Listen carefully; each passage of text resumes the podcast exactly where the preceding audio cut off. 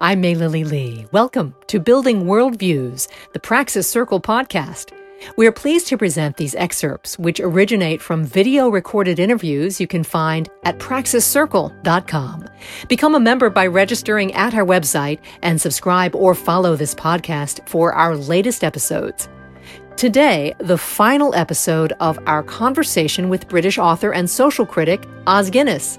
Joined by Praxis Circle's Doug Monroe, Os discusses the legacies of the American and French revolutions, modern politics and freedom, and Christianity today. Let's listen.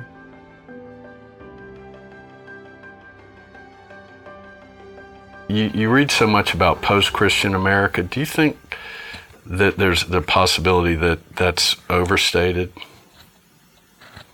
That, that, that it may not be as post as people think it is, it's just changing or that kind of thing, morphing? That's a tricky one because it's not always clear what people mean. So, in sociology, secularization is a process by which religion becomes more marginal and less meaningful. But does that mean that people follow secularism? No. Or you take the religious nones, who are none of the above. Well, some of them are no longer clearly Christian, but they're not atheists. And so a lot of the polls are very confusing and they're used in false ways, I think. And so we've always got to talk to individual people to discover where they really are. But what is beyond question in terms of post Christian America is that the intelligentsia, the intellectual world, the world of the universities, has turned against traditional American beliefs, which are broadly Jewish and Christian. And in that sense, since the universities are so important and much of culture is downstream from them, America is post Christian. I'm, I'm going to leave that. What I think doesn't matter. Um, but you're right, it is a very tr- tricky question. And I, only time will tell. Only time will tell on that. Um, so I'm. Yeah. Um,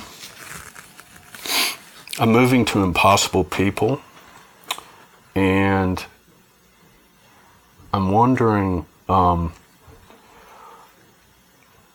you know, that you outline your Christian worldview there, and you, you face it squarely against the secularized church. What what is what is the main problem with the difference? Why, why does the secularized world create such division and problems? You, you really you, you bear in on that in impossible people and why we need to be impossible. Let me go back to the beginning. As our Jewish friends say, the first word to Abraham is negative leave. He had to leave his country, his culture, his kin. So God's new way, not the Tower of Babel, not the pre flood conditions, God's new way, his project, starting with Abraham, then the family, and then Moses, and then the people of Israel, moving down to our Lord himself. God's new way begins negatively with a break. We are a counterculture. We are a creative minority in the world. We are not Egypt. We are not Babylon. We are not Rome. We are not Greece. So our Lord says we are to be in the world, but not of the world. So that's the creative tension. Now that means there are two extremes that are wrong, as Peter Berger puts it. One extreme is defiance and resistance, not in the world at all. The other extreme is accommodation and surrender. Now, you look at the church, say, since the 18th century, liberal theology, liberal revisionism, made the great mistake of following the ideas of the world. And you can see that Schleiermacher in the 18th century, Friedrich Schleiermacher, called for Peter to follow the culture despisers of the gospel. The trouble is, he reached them and joined them. And liberal theology, right down to the extremes of the Episcopal Church today, has sold out the faith at point after point. But some fundamentalists have gone to the other extreme. So the challenge is to keep them too. So in Impossible People, I was challenging faithful people to realize that modernity is a challenge, not just false ideas like relativism. And many Christians, I said earlier, they're aware of the danger of ideas, but they're not aware of the dangers of modernity. So I'm not against modernity, but to resist it, you have to recognize it. This is this is the same question asked a different way, and then we're going to move to Magna Carta. Um, uh, the statement how and why progress has no meaning outside of classical Judeo Christianity. Um, One of the most powerful ideas in our world today is the notion of being progressive or being relevant and not being on the wrong side of history. Now, as G.K. Chesterton pointed out a long time ago, progress is wonderful so long as you give a standard by which people can judge that you're really going forward and not backward. If you just say progressive and don't give a standard, you might be regressive and reactionary. And I would say many of today's progressives are that. They don't give you a standard. Whereas the Bible, you always have notions of human dignity or of truth or of the importance of words. They're just standards by which you can judge are we going forwards or backwards? So we should challenge this notion of relevance and being progressive and so on. Or you take, you know, the notion that President Obama hopped on a lot that the arc of the moral universe is long, but it bends towards justice. Now, he quotes Martin Luther King Jr., but Martin Luther King Jr. was quoting Theodore Parker in the 19th century, and Theodore Parker is reflecting a biblical worldview. But without the biblical worldview, how do we know we're going forward? And you can see that many of our progressives are actually going backwards because the only way they can go forward is by an authoritarian state which is a denial of freedom and eventually a denial of justice. So we should make people think. You know, the insult that you're on the wrong side of history, all right, what are the standards by which you're judging? And a lot of this is quite wrong and hypocritical. Well, they have no standards at all anymore. no I mean, it's it's such a joke. They've they've come all the way around, and they're just Power. It's a joke. It's it's a farce. Everybody knows it. Every ordinary person in America who's not on the take gets it, and it's crazy. Um, so I think the most political book you've written, and it's I submit if if the next president can't read the Bible every day, he should pick up Magna Carta of Humanity, and it'd be a short it'd be a shorter read, but you'd get the point across. Um, so if you would. Um, state i'm sure you've done this a thousand times by now kind of state the the thesis of magna carta of humanity the sinai covenant american religion you know what what is the thesis of that book Well, in the Magna Carta of Humanity, I'm trying to get to the root of the American crisis, but also to be constructive, to have a positive answer at the same time, and to do both at once.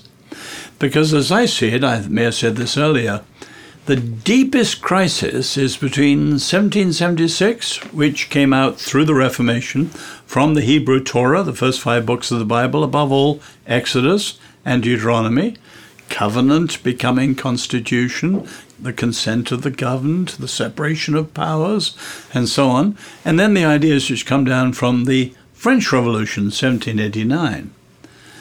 Now, a lot of people say, I'm not a Marxist. What do you mean? And I say, this is not classical Marxism. This is cultural Marxism. And they don't understand that. Cultural Marxism goes back to our friend, not our friend, our opponent, Antonio Gramsci. Gramsci was an Italian Marxist who sat in jail under Mussolini, and he wrote what became prison notebooks, figuring out why Marx was wrong. There wasn't a revolution as Marx predicted. And he shifted the discussion from economics and politics to culture, from the proletariat and industrial strikes to what he called the gatekeepers, who have the cultural dominance, or his word, hegemony, over our societies. And his ideas were picked up by the Frankfurt School. And in the 60s, the important person in the Frankfurt School in California was Herbert Marcuse, who was the godfather of the New Left. And he was the man, in another key moment at the end of the 60s, he and Rudi Dutschke in Germany called for a long march through the institutions. They wouldn't win in the streets for all the protest movements. They had to do a long march round, a detour, and win the colleges and universities, the press and the media, the world they called culture industry, Hollywood, entertainment, and then sweep around and win the whole culture. And 50 years later, we can see they've done it. Now, there are other things contributed. You think of the influence, say, of George Soros early in this century, who realized that with his billions, he could superfund these movements. So, what you have in the radical left today is a swarming pop up protest movement, ever morphing Antifa, Black Lives Matter, No Justice, No Peace, Occupy Wall Street, you name it. A hundred of these things a week all were the same things of revolution as the final goal. And so we've got to have people understanding cultural Marxism.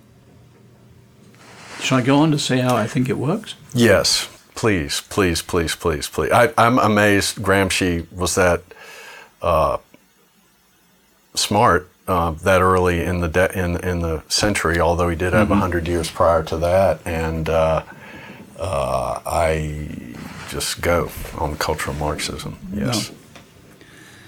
There are huge differences between 1776 and 1789, and specifically cultural Marxism. You know, one is their source. One comes from the Bible, the other from the French Enlightenment. Another is their attitude to humanity. The biblical revolution is realistic. That's why you have checks and balances to limit the abuse of power, whereas the French Revolution is utopian. But you move down to the big differences. When it comes to freedom, the Bible has strong views for human freedom. Not only cultural Marxism, but atheists at large don't. Determinism and so on. But currently, the big difference is justice. Take, say, the killing of George Floyd. But here the differences are very important. They both agree there is injustice. But The differences come in how you address it. So, in the radical left, you only have power. God is dead. Truth is dead, postmodernism. All that's left is power, force, coercion. So you analyze discourse. How do people talk? And you're looking for the majority, the minority, the oppressor, the victim. When you found your victim, whether it's a woman or a race or a whatever it is, you weaponize the victim as a group and use them to subvert the status quo, with the end game being revolution. But it is only a conflict of power, nothing else. So the end result is what the Romans call the peace of despotism. In other words, you have a power that's unrivaled can put down all other powers, and it's authoritarianism. So let's say bluntly the revolutions of the radical left never succeed, and the oppression of the radical left never ends. Now you compare that with a Jewish and Christian answer, the biblical answer. I'll just mention single words. You use truth to address power. That's the prophets. You call for repentance and confession, that about turn of heart and mind. Even Michel Foucault, the postmodernist who hates the Christian faith, argues that confession is admirable. It's a very rare moral act. Why? Someone is going on record against themselves. I screwed up. I cheated. I lied. I committed adultery. I murdered. Someone who confesses is going on record against themselves, not blaming someone else. And then you have forgiveness. Forgiveness is all about freedom. The left is ruthless, merciless. Even Douglas Murray, The Madness of Crowds, points out there's no mercy in the left. There's a rush to the guillotine. Pull down the statue, cancel their being here, total lack of mercy. In the gospel, forgiveness. The past is forgiven, you're freed from the burden. The future is forgiven, a future of a second chance. And of course, at the end of the line, reconciliation, repentance, and uh, restoration. A total difference between the way they address the two. And of course, that difference is now America's challenge. Let me put it simply.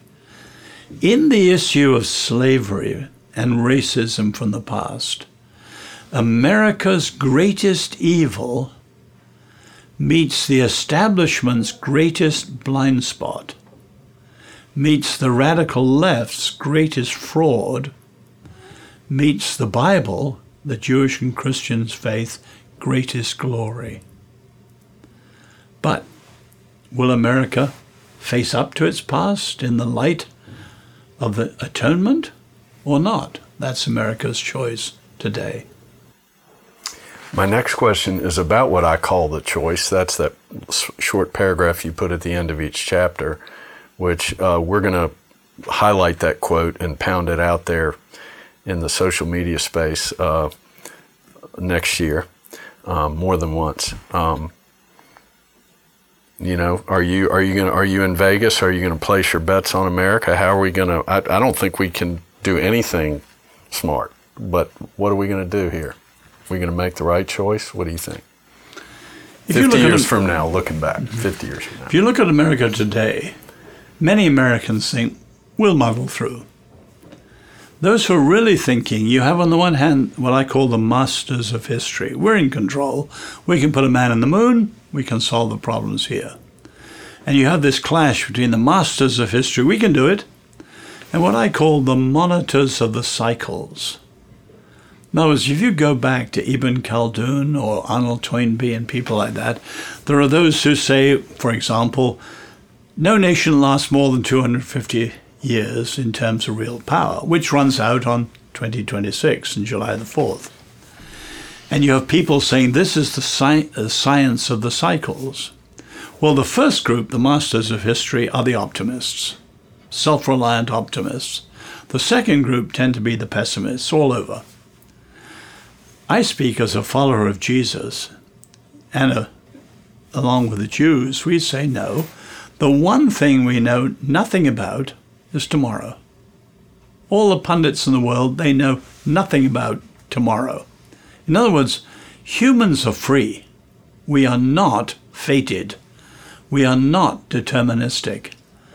So, where America will be in 20 years' time depends on how Americans leaders and ordinary citizens choose tomorrow.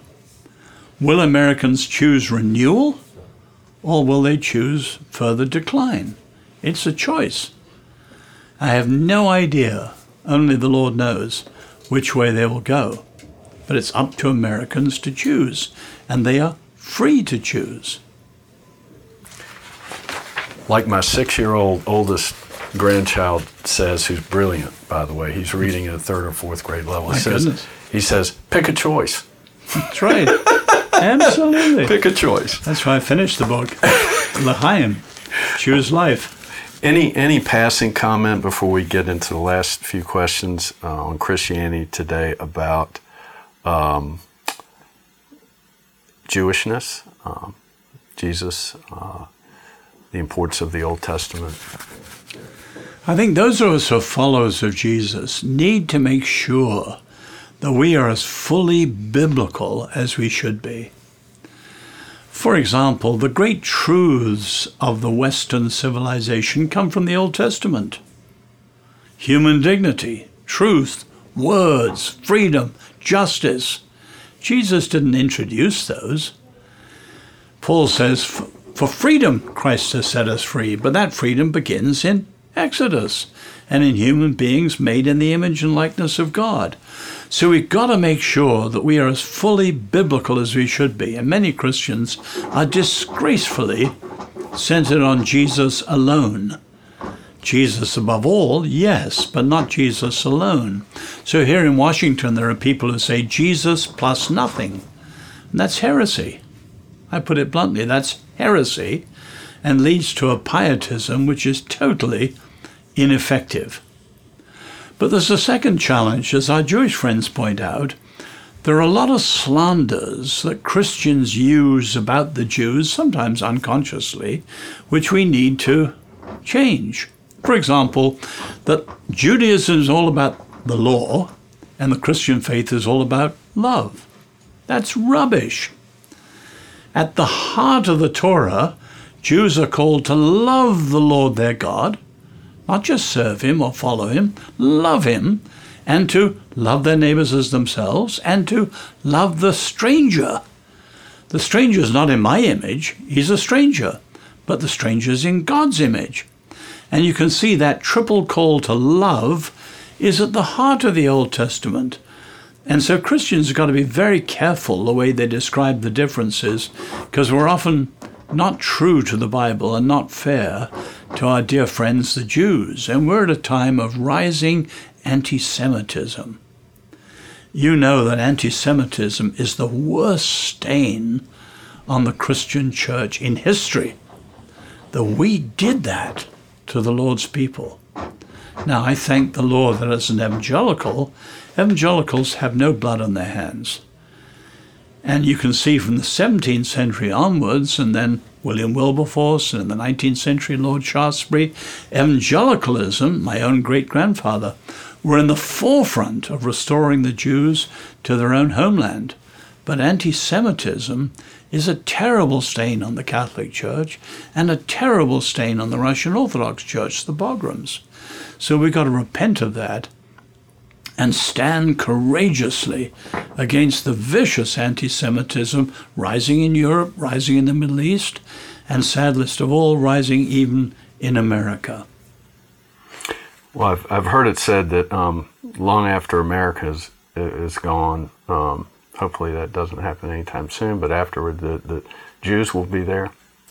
And, and uh, probably the Roman Catholic Church, or at least some organized Christian and the Muslims. They will be there, and so we're not going anywhere. Um, now that gets me to Christianity Today, which is kind of an, an excuse for a, a title, but um, so evangelicals in the United States. You wrote the book Fat Bodies, Fat Minds. Fit bodies. Uh, yes, I'm sorry. Uh, Fit Bodies, Fat Minds. Um, and I, just from my point of view, the the badness, whatever it was, of of the American brand of of fundamentalism, so that really has changed a lot in this country in in 20 or 40 years. Um, what are the good and bad trends in that area in America that you see since since say the 80s, the early 80s?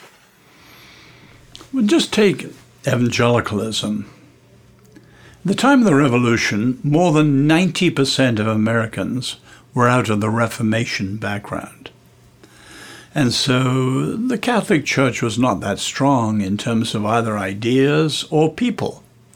It was the Reformation which put its stamp on America. But you can see, just take evangelicalism at large. Up till the 50s, most evangelicals had a faith that was privatized a warm hearted pietism, privately engaging, publicly irrelevant. And most evangelicals slept through the 60s, amazingly. But many of them swung in 1970s from overly privatized faith to an overly politicized faith. And that was a mistake too, because you know the old maxim the first thing to say about politics is that politics is not the first thing. It's downstream from important things in culture.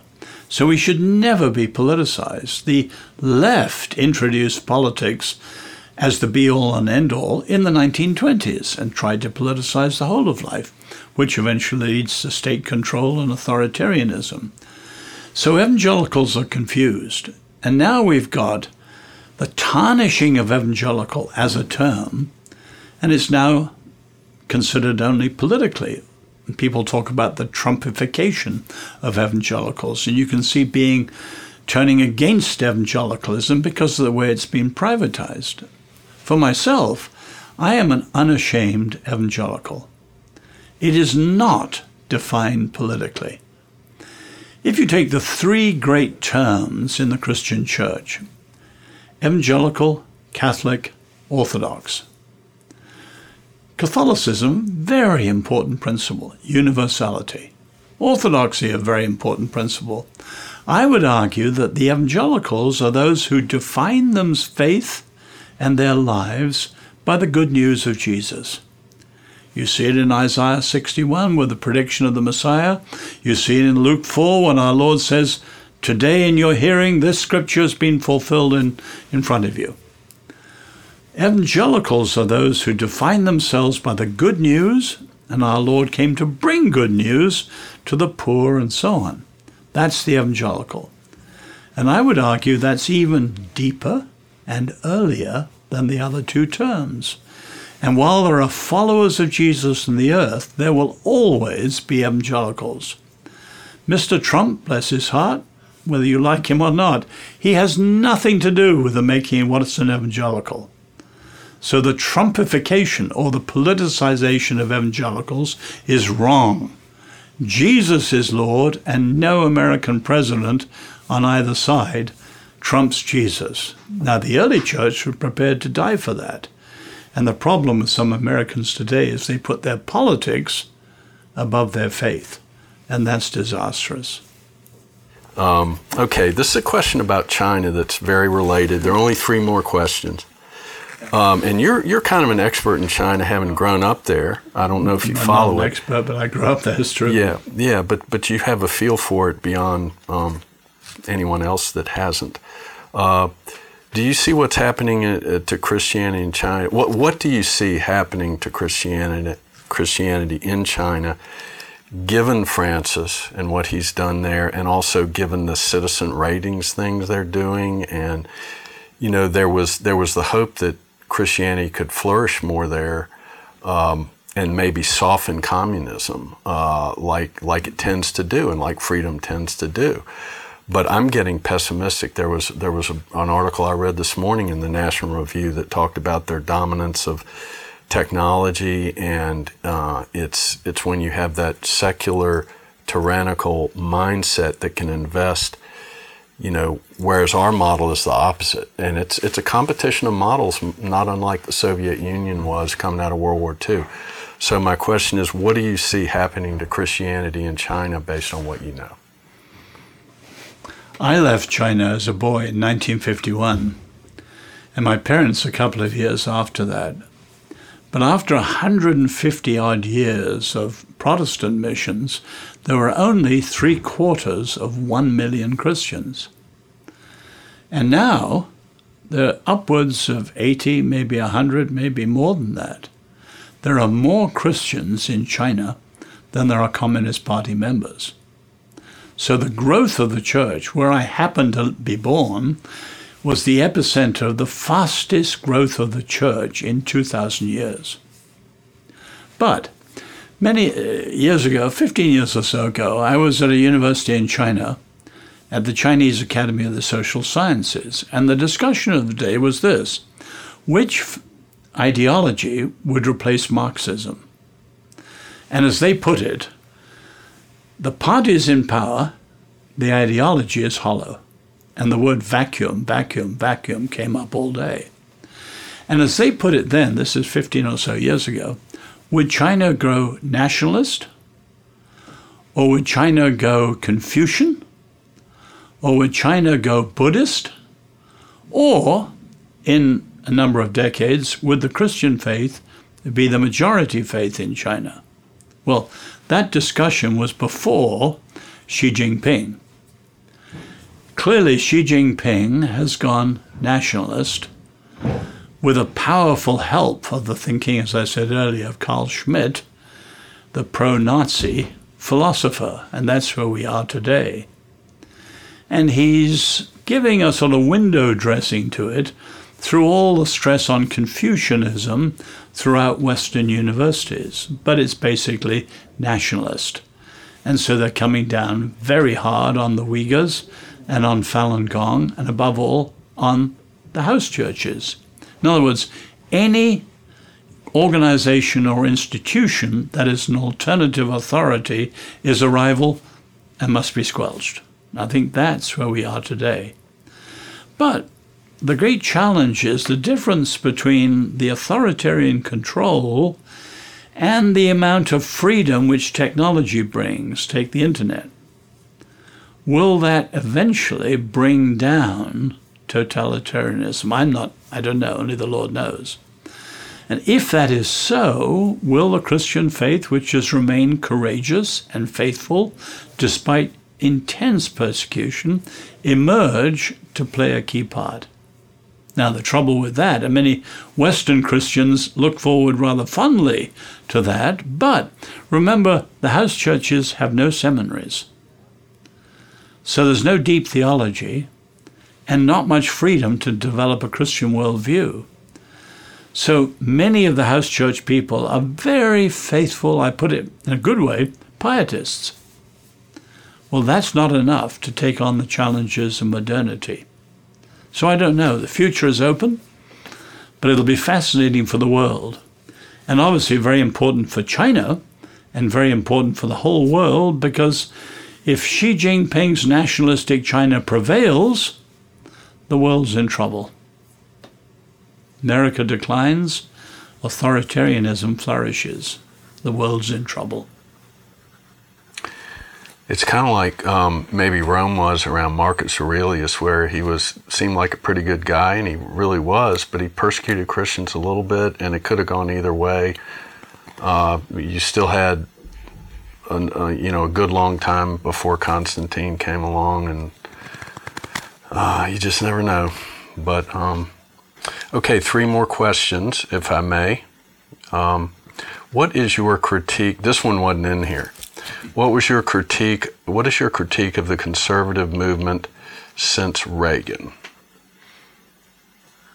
Could be good or bad, but I just want to know what you have to say about it. Well, I think the conservative movement is playing a very, very important part. But two comments. One, it cannot be the market alone. And there is a difference between the social values conservatives and the economic conservatives. It cannot be the market alone. And the other thing is, the social conservatives got to remember what are their roots? What are the roots of this outside of Judaism and the Christian faith? In other words, outside the Bible. And those are the two weaknesses, I think, of much of the conservative movement. Those who make it only economics, and those who pretend you can have conservatism, but you don't want to bother about the roots because that's embarrassing.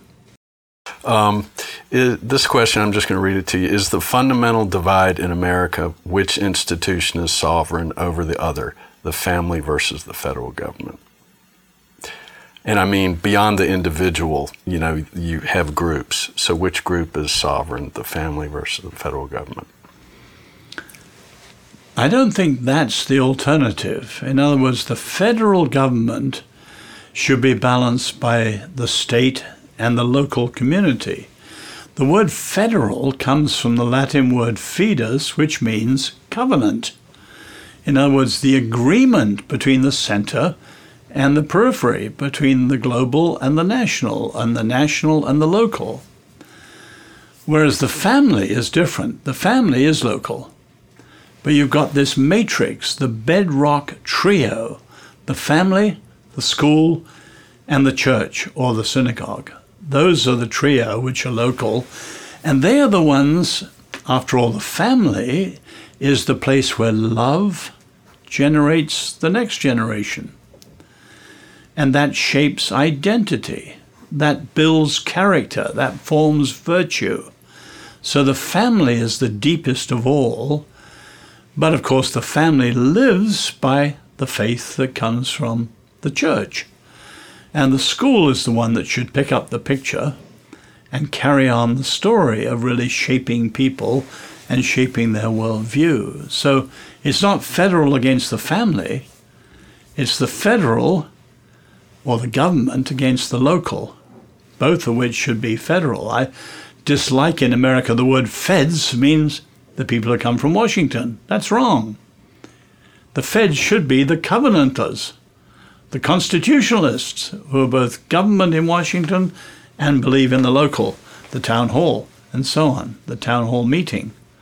But the family should be the real local, along with the church and the school. Last question is, and I can't believe I, I thought I had started asking this question to everyone.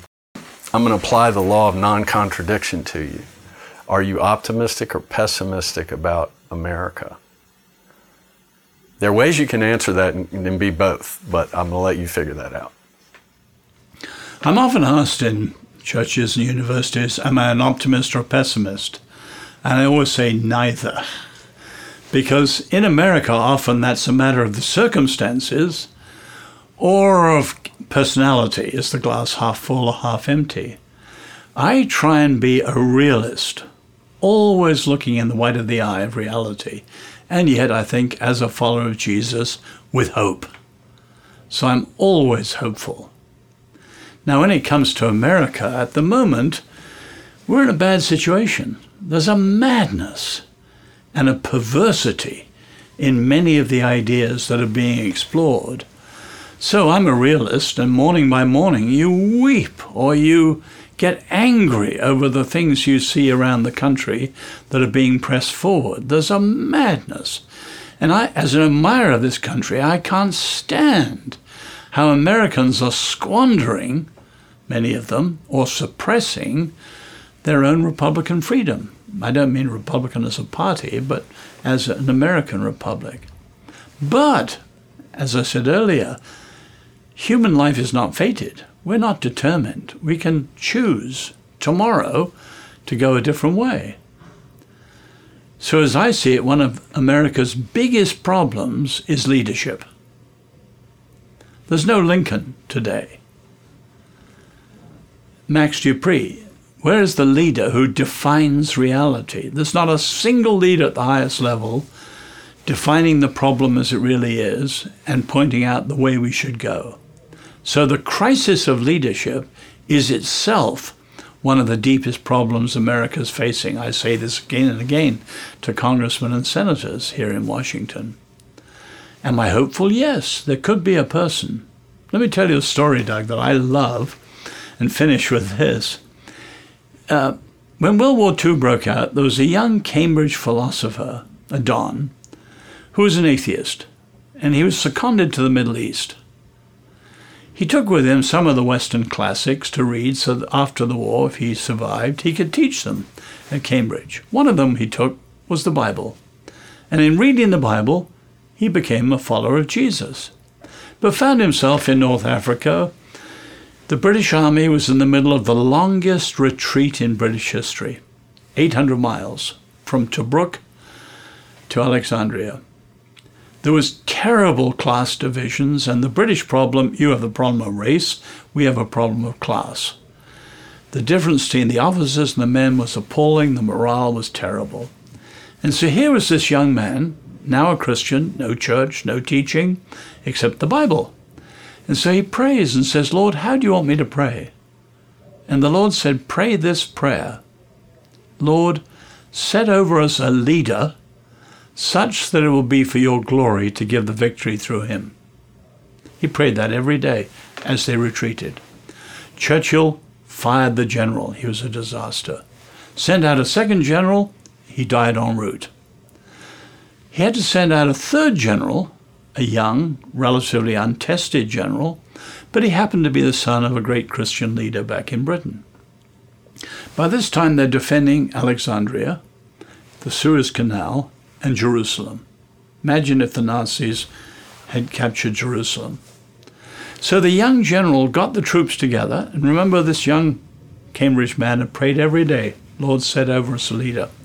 And he said, the young general said, Men, let us pray to the Lord of the armies, what the Bible calls the Lord of hosts. And as this young man heard this on a transistor radio, God said to him, This is the answer to your prayer. The battle the next week was the Battle of El Alamein. And as Churchill said, until El Alamein, all defeat. After El Alamein, all victory. And this young man listening to this, the, the, the general was Alexander Montgomery, uh, who became a great hero after that. But as this young man, Derek Prince, heard this, God said to him, This man is the answer to your prayer. My wife and I pray every day. We turn into the plural Lord, set over us leaders, such that it will be to your glory to give the victory through them today. And of course, there are women as well as men who might be such a leader. But that's one thing America deeply needs a leader to define reality and call the nation forward by going back to the best of the first principles of the American experiment.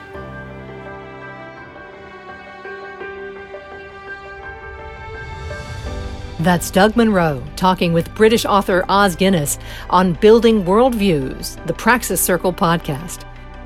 That's it for our four part series with Os.